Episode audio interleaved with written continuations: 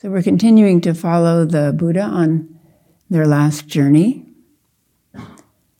I think it's a it's a very touching story because it humanizes the Buddha. When we see a Buddha image on the altar, various golden Buddha images with different cultural attributes, mm, it's a little hard to uh, identify with this person who was a person who had a body and the body grew older. And so some of these little details uh, in the Pali Canon are really, to me, very touching. So the rainy season has arrived at this point in the Buddha's journey.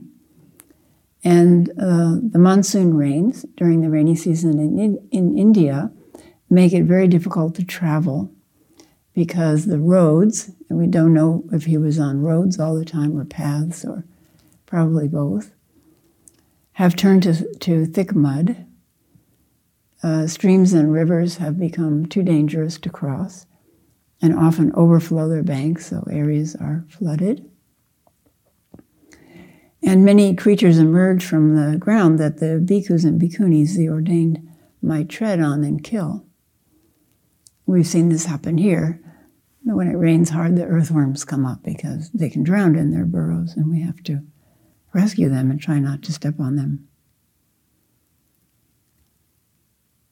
And the Buddha tells this large group of followers, ordained and lay people, to find shelter with generous people in the city of, of Vaishali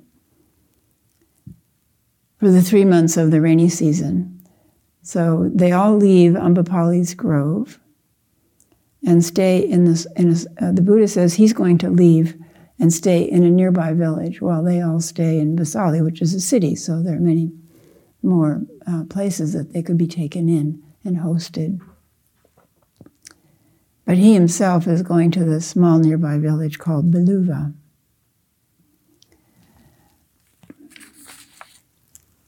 And then we go to the canon.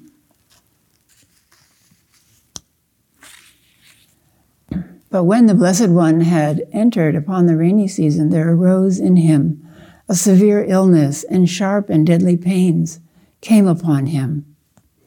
And the Blessed One endured them mindfully, clearly comprehending, and unperturbed. Then it occurred to the Blessed One, it would not be fitting if I came to my final passing without addressing those who attended on me, without taking leave of the community of bhikkhus and bhikkhunis, then let me suppress this illness by strength of will, resolve to maintain the life process and live on.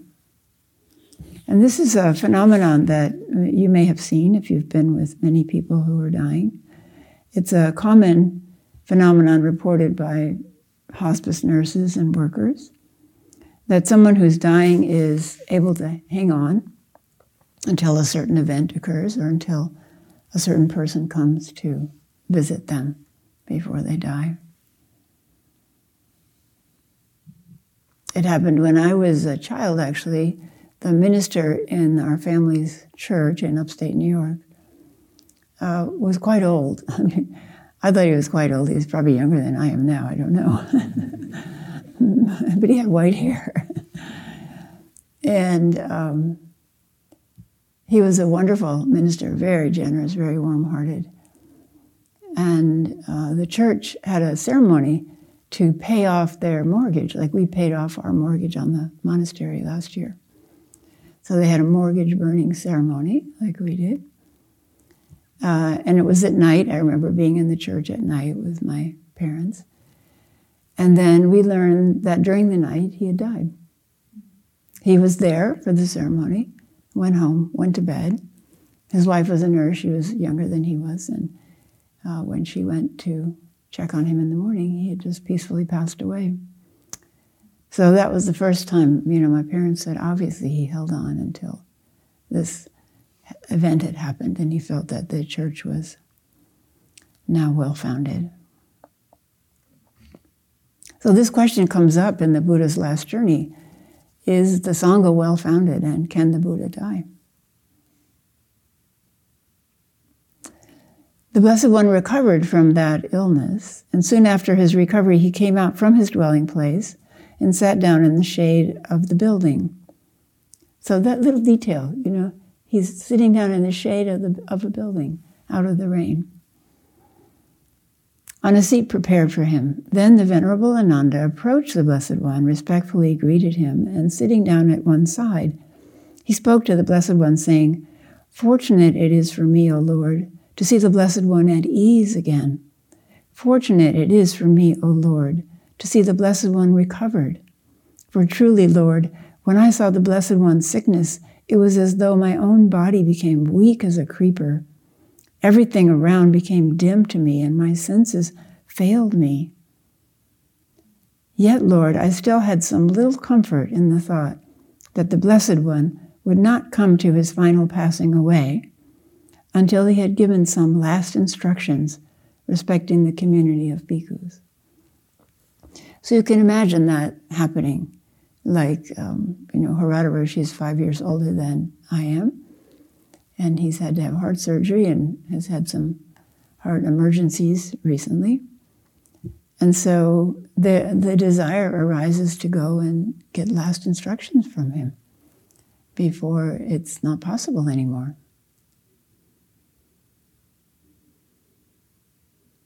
And in Ananda's case, he's particularly anxious about this because he has not yet experienced awakening. And so, if the Buddha dies, what will happen to him? Though this person who's at the Buddha's side continually for all of his 45 teaching years, 40 teaching years, who's memorized all of his teachings, still has not come to awakening. So you can imagine how he feels as he sees people around him awakening. What will happen to him? Will he lose his chance to awaken if the Buddha dies? So you can feel the fear in him as he begs the Buddha to not pass away until he's given some last instructions. And also, then you think of the community. What will happen to the community? So, this is why we've had a six year transition plan here, so that we didn't have the event of I'm teaching with Hogen in France and the plane crashes and the abbots are gone, and then what happens to the community?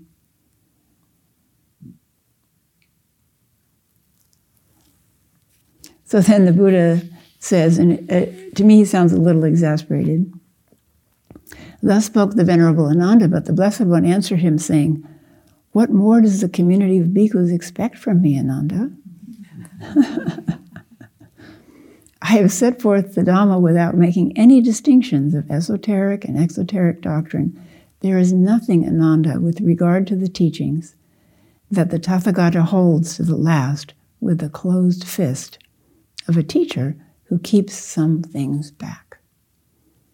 So the Buddha says, I have expounded everything, everything that I've practiced myself, I've given to you. There's nothing held back.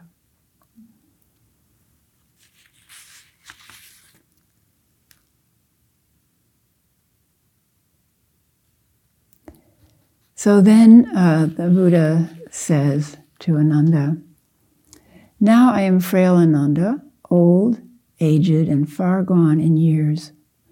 This is my 80th year, and my life is spent.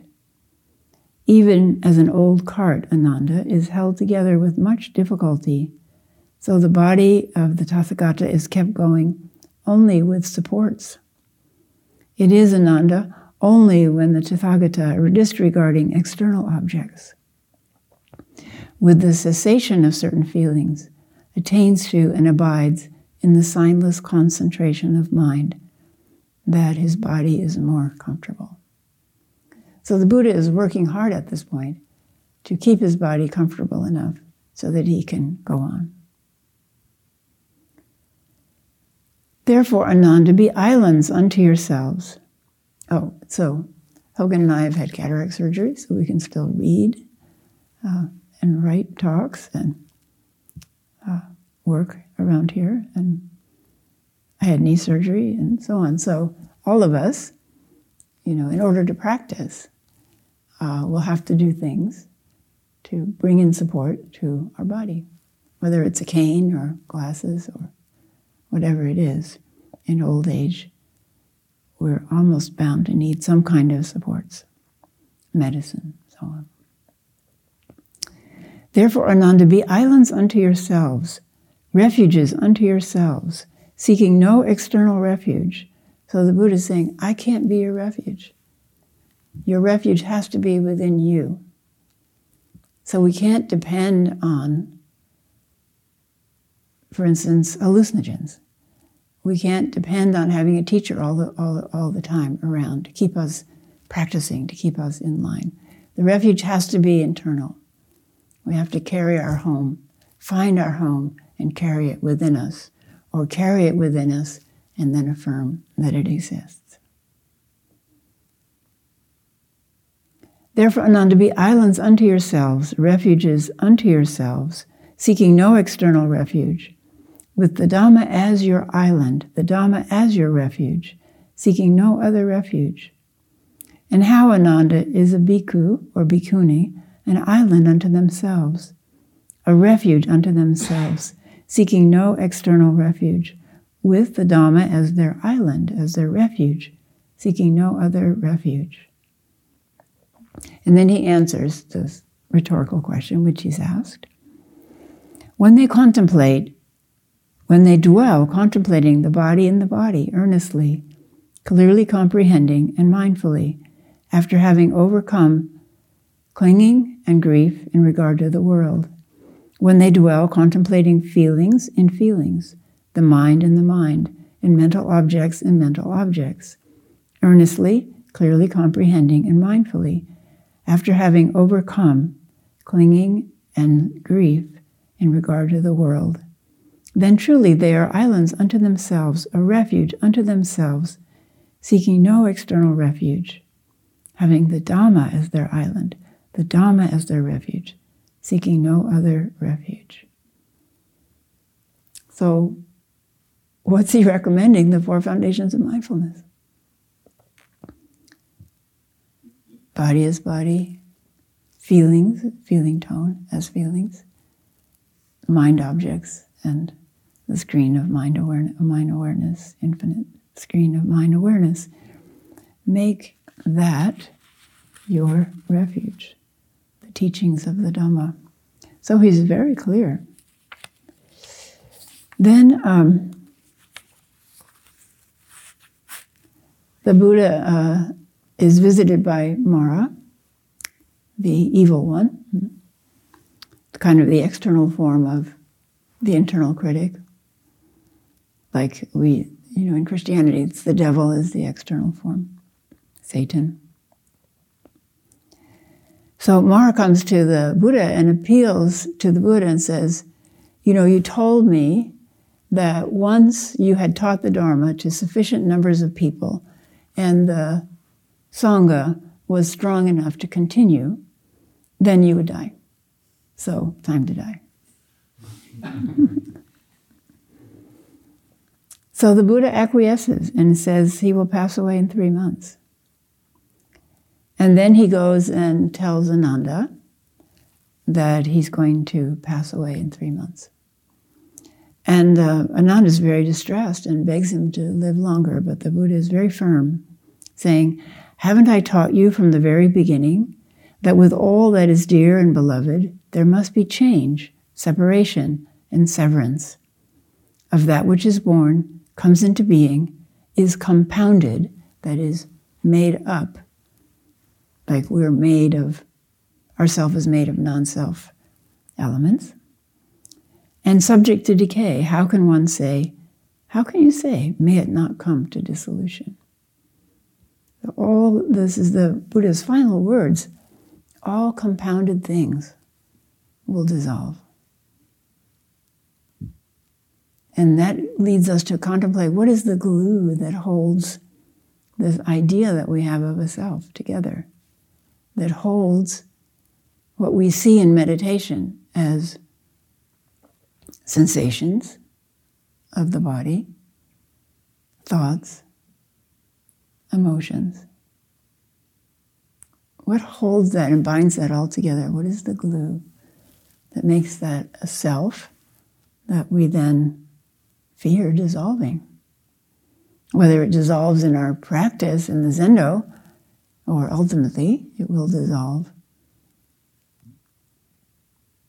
when we die.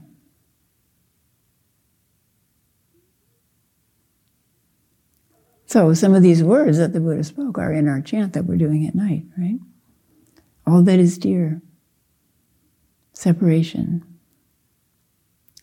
So then the Buddha asked Ananda to assemble all of his followers who were living in and around Vaishali in the hall of the gabled house in the great forest.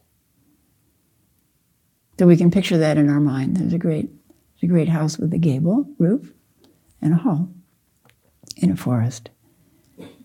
And when all of his followers have gathered in the hall, he tells them of his impending death and he asks them to continue to practice so that the Dharma will endure after he dies.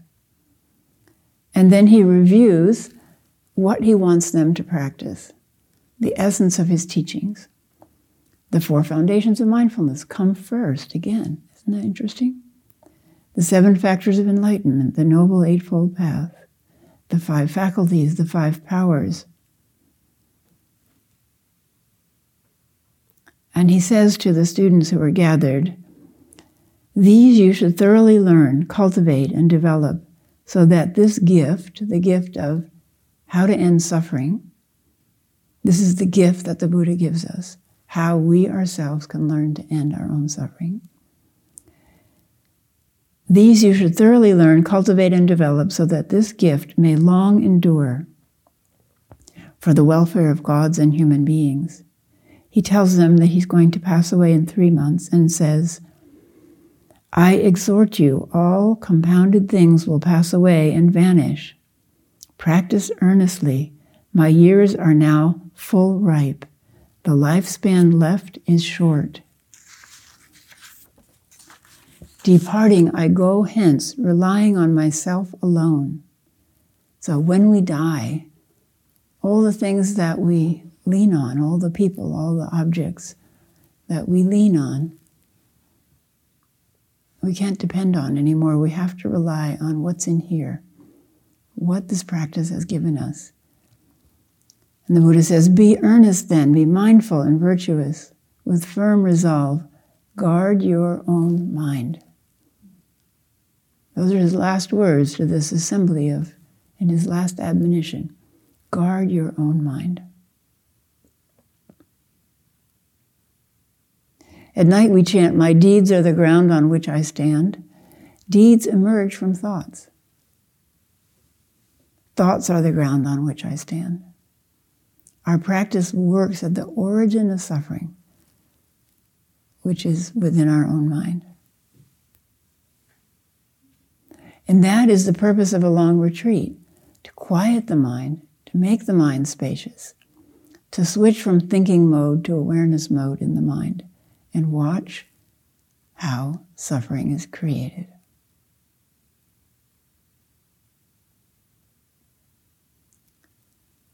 So we'll continue this uh, journey, the story of this journey tomorrow. So at Work Circle, Myoyo said an interesting thing. She said, maybe this is as good as it gets. Something to contemplate. Maybe this is as bad as it gets. Maybe this is as mediocre as it gets. but the promise of our practice is that it can free us from comparisons and let us enjoy exactly what is Exactly what is. Exactly what is is good. Exactly here, exactly now. The promise of our practice is that we have the power to recognize and transform our suffering. The power to transform the suffering that we add to the events of our life by letting our mind fall into what the Buddha called the three poisons clinging. If only I had that, then I could be happy, or more of that. Aversion. If only I could get rid of this, if only that would go away, then I could be happy. And ignorance, I'll just go numb and wait for this to pass. Hope it'll change for something better. So awakening is not in the future. It's not dependent on something happening in the future, something coming to us or going away.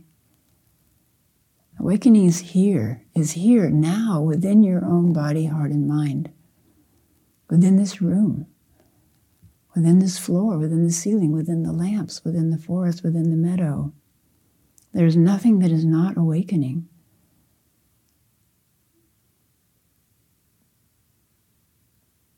It has to be here, or we'd be chasing it forever. If you ponder what lies under these three afflictions, these three poisons, clinging and aversion and choosing to ignore, I think you will find, prove this for yourself, fear. Fear of what? We have to ask that. What are we afraid of? Are we afraid of just being aware and at ease, relaxed and content in the moment? Is that why our minds keep jumping away from the present moment? Fear? Fear of what might happen if we just spend most of our time fully aware and resting in the present moment. This is very important to investigate. We spent, what, a number of weeks a few months ago at the monastery investigating why does the mind keep leaving the present moment and wandering into past, future, and fantasy? What is it averse to about the present, present moment? Or what is it finding and clinging to in past and future?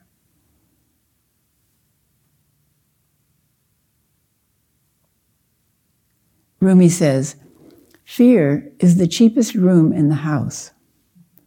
I would rather see you living in better conditions.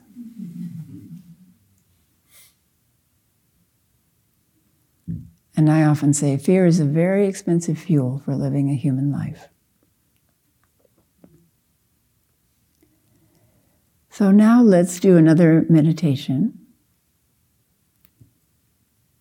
So you can um, adjust your posture as you wish, as you have been, by leaning against the wall or lying on your side on your cushions.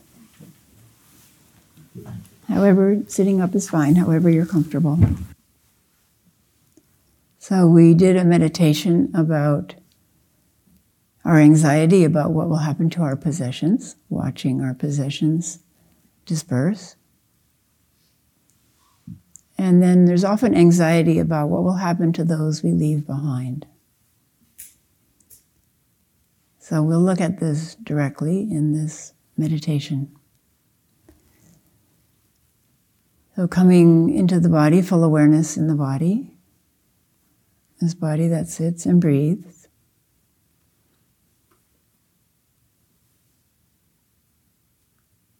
Aware of the sensations in your hands. The sensations in our hands are very sensitive, and often our hands are very sensitive, and often we can feel a tingling sensation Hogen calls it tingling aliveness in the hands. And then we can open our awareness to that tingling elsewhere in the body. Perhaps arising from the billions of cells that are taking care of us all the time.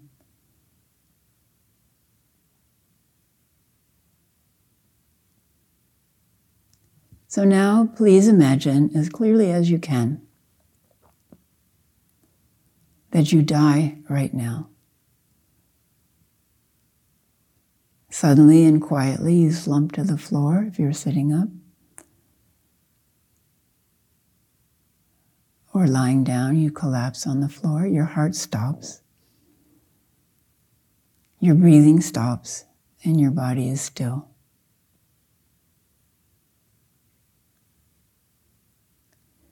as the body that used to be yours slumps down, your awareness pops out and you seem to float up to the ceiling where you can look down and watch what's happening. Your awareness is crystal clear, clearer than it has ever been before. You can see and you can hear, but you have no agency. You cannot speak, you cannot act, you can only be aware. You discover that you can move freely through space and also time.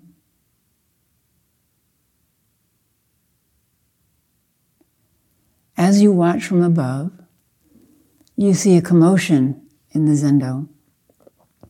People gathering around the slumped body, people searching for a pulse, finding no pulse, doing CPR, sending someone to call for 911. You see everyone's anxious face, perhaps some people are crying. Then the paramedics arrive, come in the door, bringing all of their equipment, continue to do resuscitation on this body that you no longer inhabit.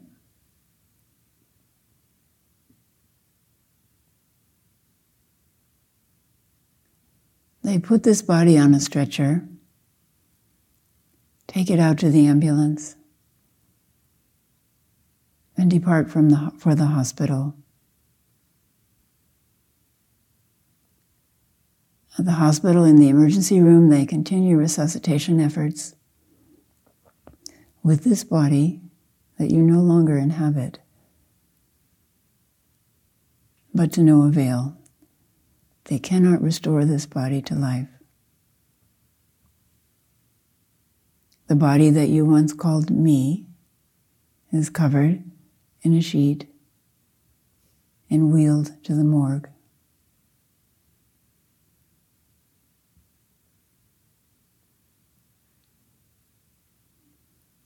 Then you watch family and friends being called. How do they react?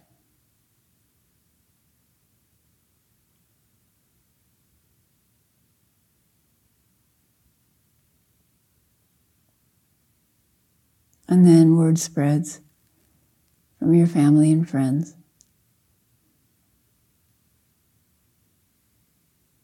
Maybe to coworkers, people in other organizations you belong to.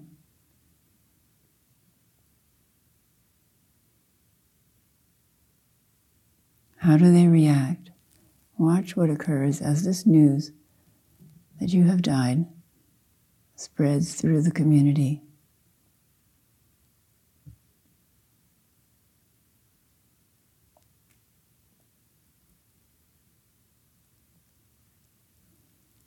Now move through time to your memorial service or your funeral. Again, watching from above, what do you see? What do you hear? Perhaps this now lifeless body is there? Perhaps just an urn of ashes? Perhaps there's music. People giving speeches about the activities of this body when it was alive. Perhaps people are crying. What do you see? at this memorial service.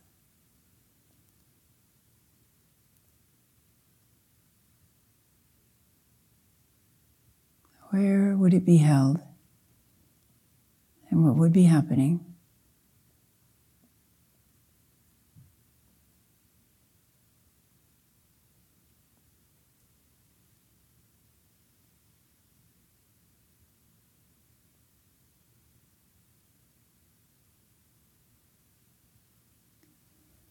Now move through time again to one month since this body died.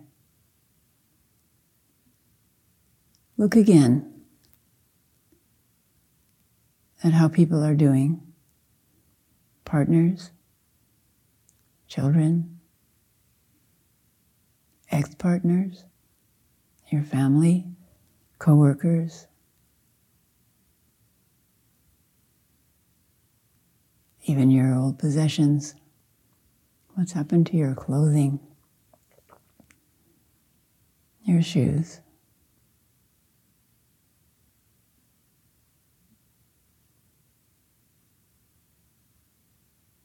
How are these people doing one month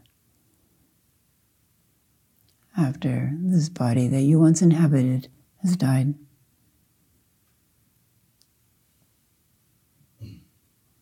Now, fast forward to six months, six months after the body died.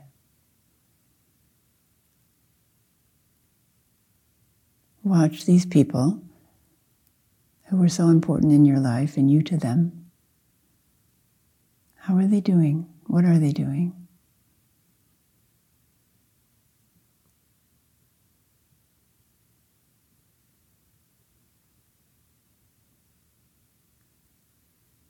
Now, fast forward an entire year. Perhaps there's a memorial service for you at a year.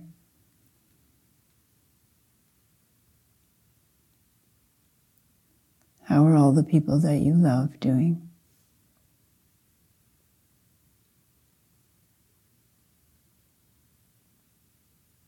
What is their memory of you?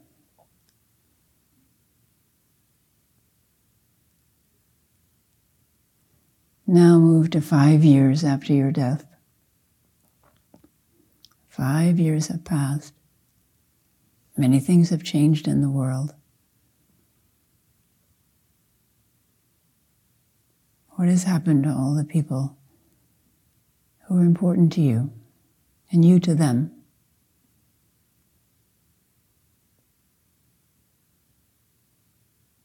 How are they doing? Now move forward 25 years. 25 years after you died. After your body died, your awareness is still alive. In 25 years, what will be people's memory of you? How will they feel when they remember you?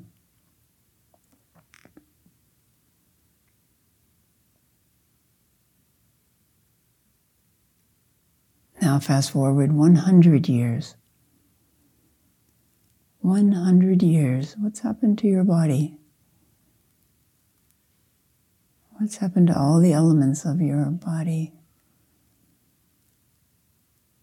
Whether it was buried in the ground or composted or burned into ashes. What has happened to all those elements? What have they become? In a hundred years.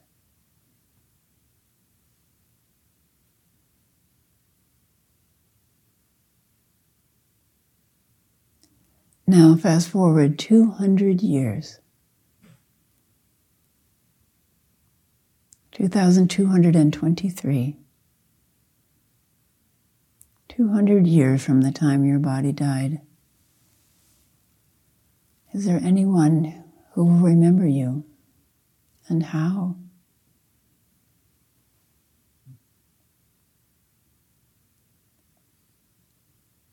If people are going through an old photo album and they see a picture, will they recognize it as you?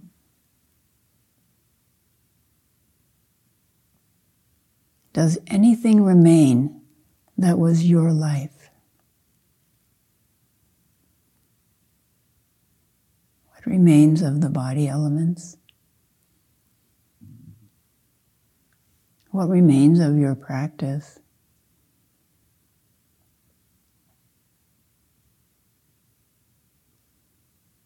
Of all your learning, all your writing, all your creating, all the loving kindness practice you did, all the clarification of mind. Does anything remain? Be curious.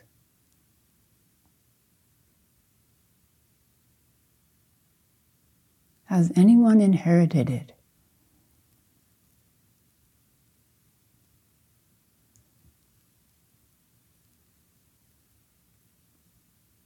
Does anything remain of your mind except this great awareness?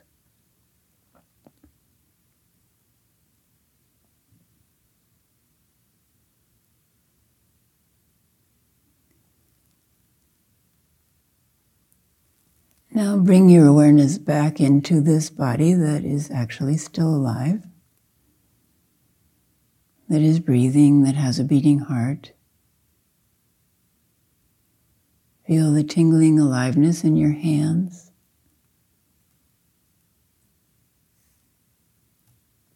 And in the rest and in the rest of your body.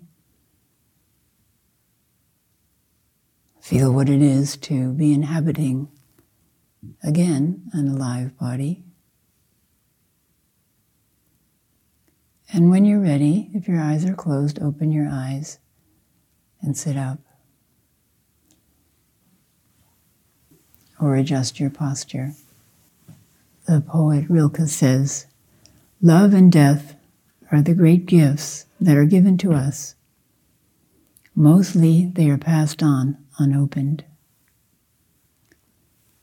Together in this sesshin, we are opening the gift of death to discover what we can learn and unlearn from it. Thank you.